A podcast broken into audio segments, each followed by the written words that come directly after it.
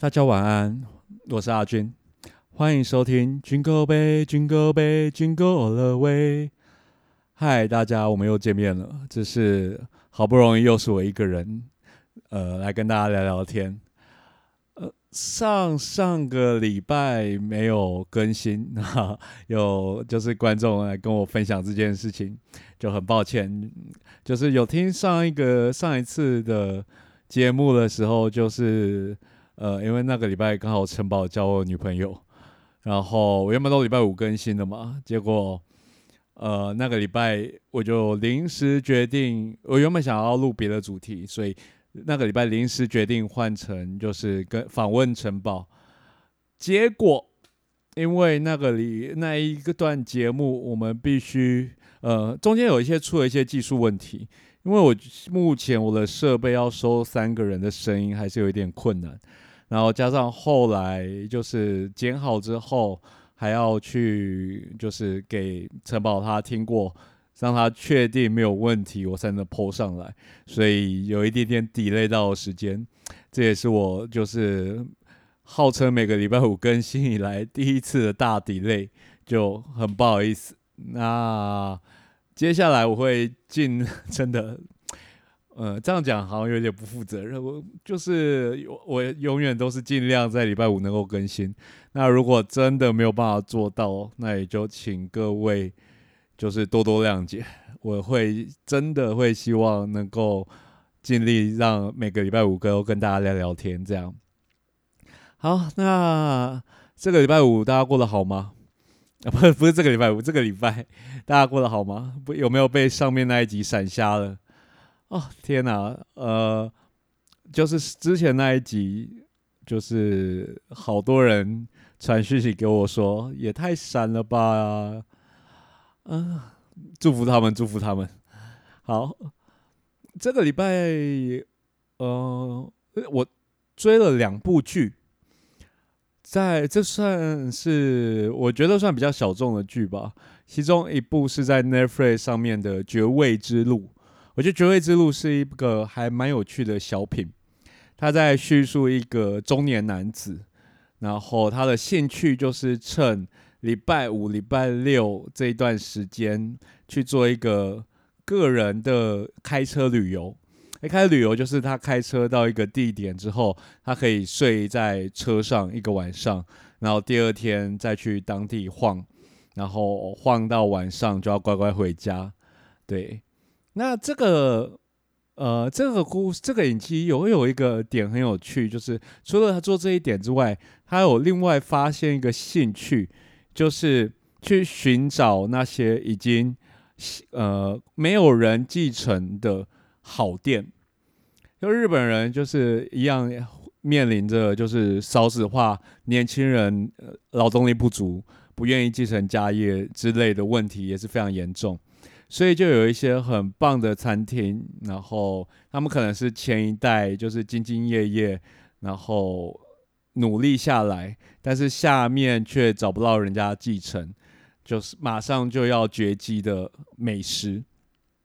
这部呃，这部影集主要是在讲这个很有趣的一点是，他是去寻找真真正正在日本真实的有这样子的店家，然后去找一个演员去扮演他的老板，然后改编这个店家的故事。所以你在每一集的最后可以看到，就是演那个老板的演员跟真实的老板一起合照的照片。我觉得这一点就非常棒，非常有趣。所以。虽然他本身他有点像孤独的美食家，不呃是不过他在享用美食的部分，并没有那么像孤独美食家占这么大的比例，所以整个故事围绕在一个轻松，然后去了解一些小故事，去了解每一家店呃背后的问题，还有加上主角本身自己。就是一个中年男子嘛，然后就我看了好感动，好不好感动，好感触哦。就是中年男子开始渐渐的，就是被呃跟老婆的感情就是到了一个稳定期，老婆也不会想要陪他出去玩。然后跟女儿的感情，女儿就是开始嫌弃中年男人的这个年纪就开始嫌老爸臭啊，嫌老爸的怎样啊？他还有一个点是叫他爸爸不要站着尿尿，我觉得哦，看了好伤心了哦。就他他老爸说他坐着尿尿没有办法没有办法尿出来，然后他女儿就是。可是他女儿却一直嫌弃他站着尿尿这件事情，就一直叫他坐着尿尿。我看好伤心哦，有时候看到觉得说，哇，老子已经站着尿尿站了四十几年了，就因为生下你这个小女子，然后要逼着我像女孩子一样做。我不是说坐着尿尿有什么不对嘛，但就是就觉得自己就真的能够感受到那个男男主角就是一个。憋屈脸，知道吗？然后就真心能够感受到那样子的一个，嗯，一个中年男子的一个楚歌吧，我觉得非常有趣。然后这个主角他是之前演《一尸到底》的男主角，不知道各位有没有看过《一尸到底》？对，如果没有看过的话，就强烈建议各位一定要去看，就是真是。当年度的神作，如果你去看的话呢，也麻烦各位，就是这部片的前三十分钟真的很无聊，所以请撑过那个三十分钟，把它看完。这部片真的很好看。好，那这就是今天我讲呃跟大家分享第一部片，就《绝味之路》。第二部片呢是一部动画，叫《七巧计程车》。那我是被杨凯婷一直逼着说，他一直是叫我去把它看完，说要跟我聊。对，然后呃，当时在漫才圈跟动画圈，我觉得都很有名气，都很有名气。对，那里面有聊到，就是跟里面有一个有一个故事线吧，是在讲漫才团体的事情。然后我看到也是，哦，好感触哦，我好懂那个漫才团体那一个。其中一个角色的想法，简单来讲，就是这个漫才团体，他是呃一个很认真的装傻，然后带着一个就是另外一个，就他的搭档，就是比较没有上进心，就觉得有红没红也无所谓，那日子能过得下去就好。可是就是造化弄人的，偏偏就是红的、受欢迎的，是那个没有上进心的人。然后有上心心的装傻，反而就是遭人唾弃这样子。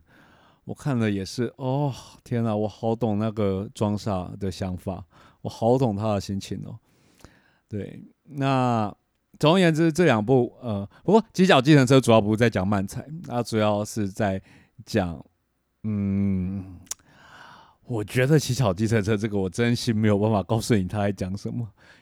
不是说他奇幻到没有办法在讲什么，他其实就是在讲一个呃犯罪案件嘛，就有一点点悬疑这这个样子的呃剧情，但是就是我觉得对他剧情的描述其实没有办法呃表达出这部片它优秀的地方，所以推荐各位一定要去看一下。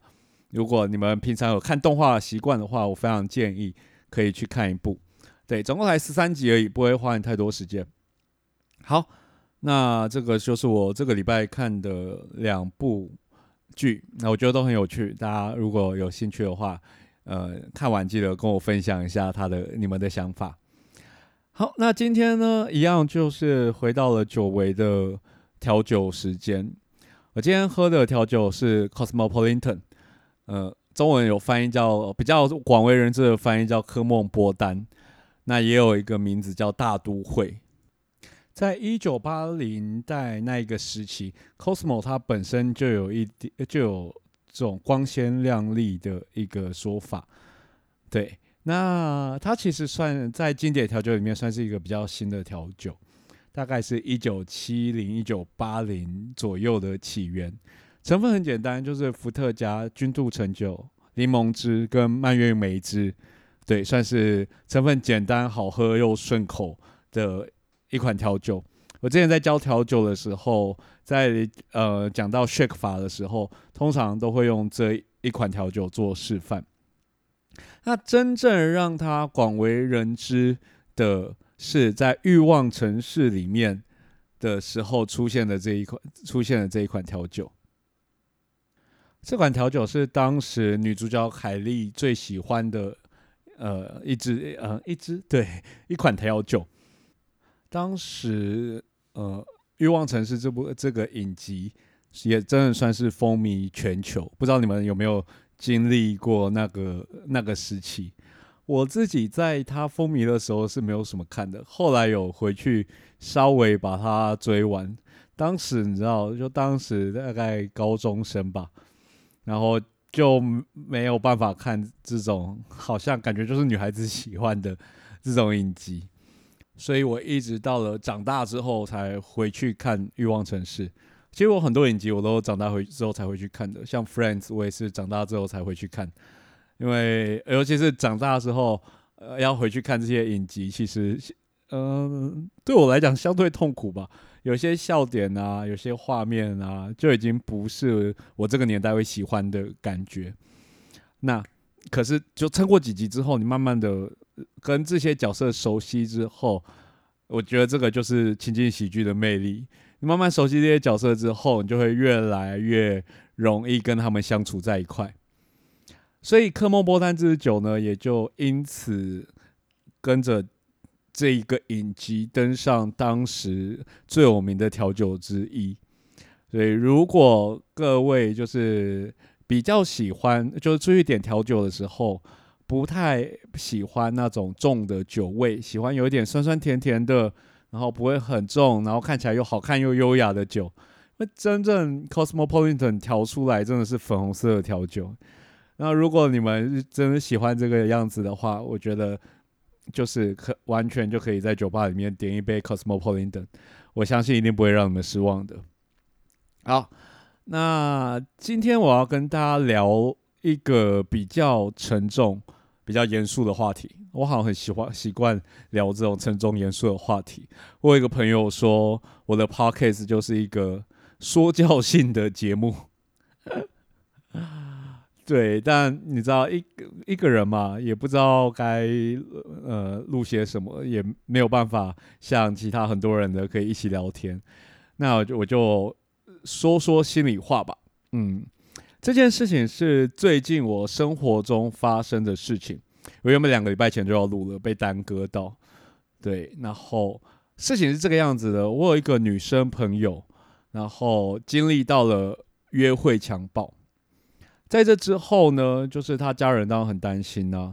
那你知道，爸妈，尤其他妈妈，就是当然有时候会念他，就念他说：“啊，你不要出去出门，不要穿那么少，或者是不要穿那么露，穿的好，嗯，保要保护自己之类的。”然后我这个朋友呢，他就也很没有办法接受他妈跟他讲这种话，他觉得就是这件事这件事情简直就是在指责受害者。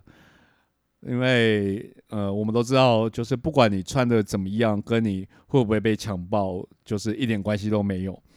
毕竟男人性欲起来，或者是谁管你穿怎么样，最好都脱光。哎，这个这个话有点过分，但呃，所以。整件事情就变成说，呃，女人也没有办法接受，她觉得她自己是受害者，然后被指责，然后她就去寻求她的朋友认同。那她朋友也都觉得说，他妈怎么这么过分？就是怎么可以指责受害者呢？然后就是认为他妈应该就是观念落伍啊，觉得他妈觉得他妈这样做很不应该啊。所以我今天要跟大家聊一聊，就是有关于指责受害者这件事情。对，因为我在这件事情上面稍微持了一些相反的意见。我们先从什么是指责受害者开始好了。如果你们常呃上网看一些就是新闻啊，或者是看一些新闻底下留言，就常会发现一件事情，就是当一个案件发生的时候，人们往往偏向去指责那个受害者。因为他们某个行为不检点，所以发生这件事是活该啊，然后而不是去指责加害者。那这件事是怎么发生的呢？其实这个事情要扯到一个心理学的理论，叫做公平正义理论。公平正义理论在讲什么呢？他在讲说，呃，我们通常对这个社会、这个世界，保持着就是希望这个世界是公平而且正义的。什么叫公平而且正义呢？就是好人会有好报嘛，坏人会有坏报。那也因此，当发生呃，如果你是一个好人却有坏报的时候，那我们某种程度上面来讲，很多人就会因此认知失调，没有办法接受这件事情，所以他必须去启动他的防卫机制，来去告诉自己说，之所以他会发生这件事情，一定是因为他某些行为不检点，某些行为没做好，然后所以才会发生这件事情。那因此来去评补他在这一方面所受到的刺激，我觉得这个理论其实呃蛮有道理，蛮有道理的。毕竟我们都会希望这个世界是一个善有善报的社会嘛。所以呃，像八仙城堡的那个时候，我觉得八仙城堡真的很扯。八仙城堡那个时候就有人指责他们就是爱玩呐，爱去开趴，所以才会发生这件事情呢。那其实最多发生的就是在呃强暴案件，呃很多人就说呃呃因为他穿着不检点呐，因为他爱爱玩呐，爱怎么样啊？对，当然我觉得指责受害者一定是不对的，对我相信指责受害者百分之百是不对的，不管是任何的案件里面，我们觉得我们都应该去指责的，应该都是加害者，而不是受害者。这是毋庸置疑的。这样，像之前我记得之前有一个展览，就是在展览说，就是那些就是被强暴的女孩子在受伤的时候，到底穿着什么样的衣服？有一个这样子的展览，那你就可以发现那个展览里面就是各式各样的衣服都有。你不见得穿的比较露的会被强暴，你也不见得穿的比较保守的不会被强暴。所以，我们绝对不应该因为某个人的某些行为。认为他活该被害，我觉得这个是非常合情合理，而且真的新希望，尤其是在网络上，我觉得现在人社会真的太容易在网络上去伤害别人了。在一个不用负责任的一个网络社会里面，大家都似乎都很轻易的能够讲出很多伤害人的言语，就是哦，这真的是我真心的希望，就是。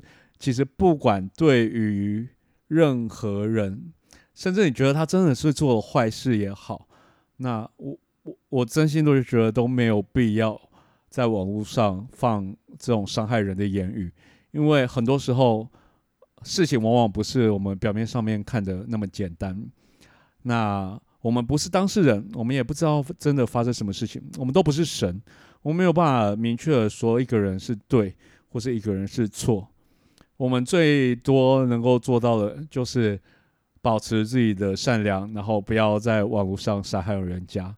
某种程度上来讲，那些伤害人的人，不管对方是好人是坏人，都没有平白无故应该被你伤害的道理。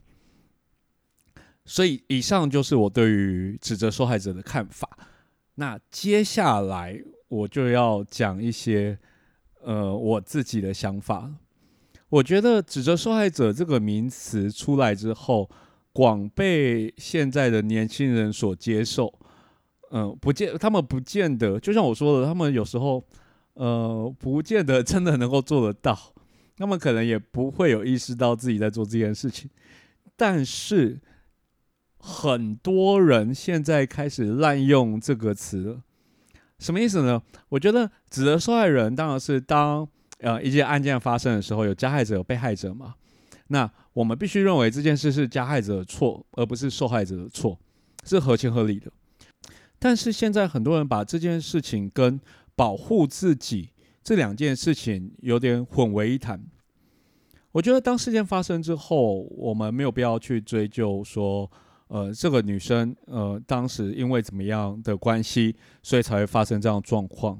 但是在事件发生之前，呃，我们是不是能够做更多的事情来保护自己呢？我觉得这个跟指责受害者是两个完全不同概念。但是现在很多人就是他爸妈可能念他说穿的少啊，穿的露啊，半夜出去个半夜出去喝酒啊，然后去一些不安全的场所啊，爸妈可能会念他这件事情，那他们就会觉得说，呃，那。如果我被伤害了，那是他的错，不是我的错，你们怎么可以指责受害者呢？我觉得这是两个完全不一样的概念。其实，在我我不管我我我们男生其实就很比较能够清楚这件事情，因为嗯，我们从小就会出去玩的时候，起码我啦，我从小出去玩的时候就会被警告，比方说有哪些场所不应该去，有哪些事情你不应该碰触。有哪些人你不应该接近？那当然，男生没有，虽然可能说男生没有被强暴的问题，但是有时候男生也会有被伤害、被攻击的问题。所以在我们呃刚开始出去玩的时候，常常会被呃警告或叮咛，或是需要去了解这些事情。比方说在学校的时候，你也会知道有哪些人在混的，你尽量不要去惹他。对，那所以。某种程度上来讲，很多爸妈其实不是基于指责受害者，而是基于希望你能够保护自己。我觉得这一个这一个想法或这一个说法是完全没有任何问题的。你当然会觉得说，嗯，我知道我自己在说，我知道我自己在做什么，知道自己在干嘛。对我虽然我穿的比较露，可是我觉得我朋友都很 safe，我朋友都很安全。对，但是。我呃，我现在不是在说你这样子判断不正确哦。其实很多时候，很多人这样子判断都是正确的，都是没有太大问题的。因为爸妈其实，但是你要想想看，爸妈他就是不懂嘛。有多少人的爸妈就是去夜店玩过，或者是知道你在干嘛，知道你接触那些人是谁？这些人都是你自己最清楚。即使在你自己清楚的情况之下，我觉得。我身边还是听到很多就是发生问题的状况，即使你你认为你们都清楚，但是你们也无可避免的，就是看到，就是这就是世界上就是有这些情况发生了。你们说那些人都是都比你傻，就你最聪明，那那些人都不懂都不懂得挑朋友，就你懂挑朋友吗？我觉得这样子未免有一点点自大了吧。所以，嗯，就。回到回到这个问题，对，当然，呃，发生了这件事情，一定是他所不愿意的。我们再去责怪他说他当时为什么怎样，为什么怎么样，是我觉得是完全没有任何意义的。但是你也没有办法去否认父母亲想要关心的心情啊。毕竟你站在父母亲的状况嘛，你看我今天小孩小朋友出了这件事情。那父母亲一定会想要有所积极作为，避免你再次承受这样的伤害啊！对你可能会想说：“我当然知道，我哪我哪那么笨，我犯了一次傻之后，我当然就会小心提防啊。”但站在父母的立场，他们没有办法理解这样子的想法啊。他们唯一的想法就是你受到伤害了。那如果可以的话，你有没有办法去？避免你再度的受到伤害呢？这个就是父母亲我觉得最简单、最直接的想法嘛。那这也是很合情合理的，因为对父母而言，他也不想要说啊，那你你总不能 你总不能期望父母亲这样子啊？哦，你被强暴了，哦，好，那嗯，下次不要喽，拜。是这也这也很不很不可能吧？对不对？如果也不可能，父母亲也不可能很很轻松、很自然的就说：“哦，既然你这是被强暴了，那想必你已经接受到教训了，那你下次就再也不可能被强暴了。”很难吧？如果你要有父母亲有这么正面积极的想法，那我还真想认识你爸妈。对，所以，嗯，其实这件事情，呃，就是当时发生在讲这件事情的时候，这些话我是没敢讲出来的。认真的说，就是当下我是退缩，不敢讲出来的。毕竟，就像我说嘛，现在年轻人就是真心的把不能指责被害者这件事情奉为圭臬，所以父母亲说：“哎，不要穿太多，呃，不不，不要穿太多。”靠腰，我在讲什么？父母亲说：“不要穿太少，不要穿太露，不要半夜出去。”你们就会觉得他在指责受害者，你们就会觉得凭什么？如果有一天我发生事情，你们应该怪他，不是怪我。可是。对父母亲而言，想要你不受到伤害，他们也只有这样子的办法。他们不可能，又不可能二十四小时的在你旁边保护你。如果他们真的这样做的话，你应该会觉得更厌烦吧？对不对？所以对他们而言呢，也只能是希望你能学会怎么样保护自己。毕竟你都发生一件一次这样子的事情了嘛，就代表说你的确是不懂得怎么保护自己的。先不管，我先不管你内心到底懂不懂，你可能就是真的出意外。但是对父母亲而言，他们就是他们的宝贝受到伤害了，而他们不能做任何事情。他们没有任何的行为能够积极的让这件事情避免再度发生。他们唯一能做的，也就只能提醒你说，就是懂好好保护自己。如果可以的话，不要再去去奇怪的场所。那不要穿穿着可以保守一点，不需要穿的那么性感。那。如果你这时候要回他说，就是我会发生事情跟穿着一点关系都没有啊，或者是如果发生这件事情，你都要怪加加害者，你不应该怪受害者啊。我反而觉得这对于彼此都是一个伤害吧，不管是对你，呃，或者是对你爸妈，都是一种伤害。所以，我我觉得我我这个朋友他可能不会听我 podcast，但是这个是我。最近一直很想要跟大家分享的一件事情，就是保护自己跟谴责受害者，我觉得是两个不同的事情。你一定有更积极可靠的作为去保护自己，但当你发生事情之后，我也不希望有任何人会因此去责备你而去伤害你。那这就是我今天想要跟各位分享有关于指责受害者的我自己的一些小小的想法。那不知道大家听了感觉怎么样？一样就是，如果各位就是有任何的想法或任何的想要跟我分享的话，在底下一样有就是闲置很久的信箱。对，这今天这次这次信箱唯一收到的信，就是有人跟我讲说，嗯，你有一个礼拜没有更新喽，很抱歉，すみません。对，好，我知道这是我的不对，我会继续努力，不管有没有人在听， 是即使被批评为是环太平洋火山地震带最少人收听的 podcast，我依然会继续努力，就是跟各位分享。我我自己想跟大家分享的一些话题、一些议题，那一样，如果有各位想要跟我分享一些事情的话，在底下一样有信箱，对，那记得呃跟我聊聊，然后或者是有任何问题跟我分享，我也会在节目当中就是跟大家聊聊我对于这些事情的想法。那节目的最后要提醒大家，就是礼拜天有台风，要记得做好防台准备。好。那谢谢大家，就是今今天晚上陪伴，我们下个礼拜再见，谢谢大家，晚安。